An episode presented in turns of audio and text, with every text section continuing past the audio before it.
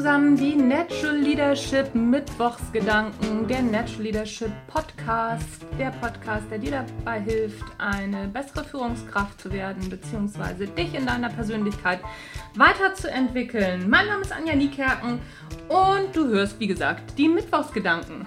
So, und ich habe diesmal echten Hals. Wann ist eigentlich aus Wir melden uns Nein geworden? Beziehungsweise wann ist eigentlich aus einem Nein aus einem klaren Nein ein Wir melden uns geworden.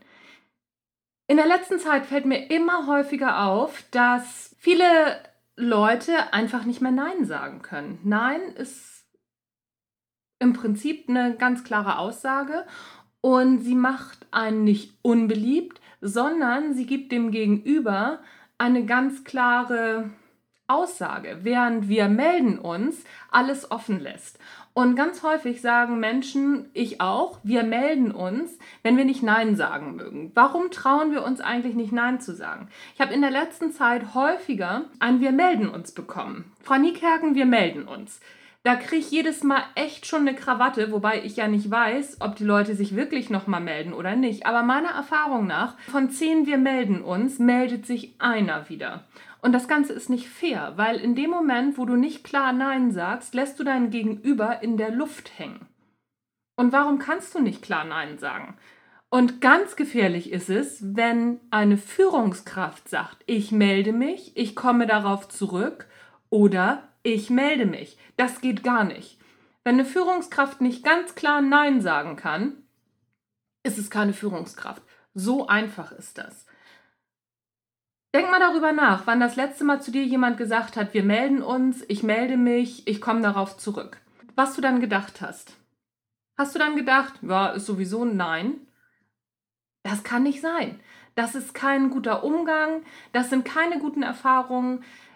Jemand, der nicht Nein sagen kann, will sich beliebt machen bei anderen Menschen. Wer sich beliebt machen will bei anderen Menschen, ist keine gute Führungskraft. So einfach ist das.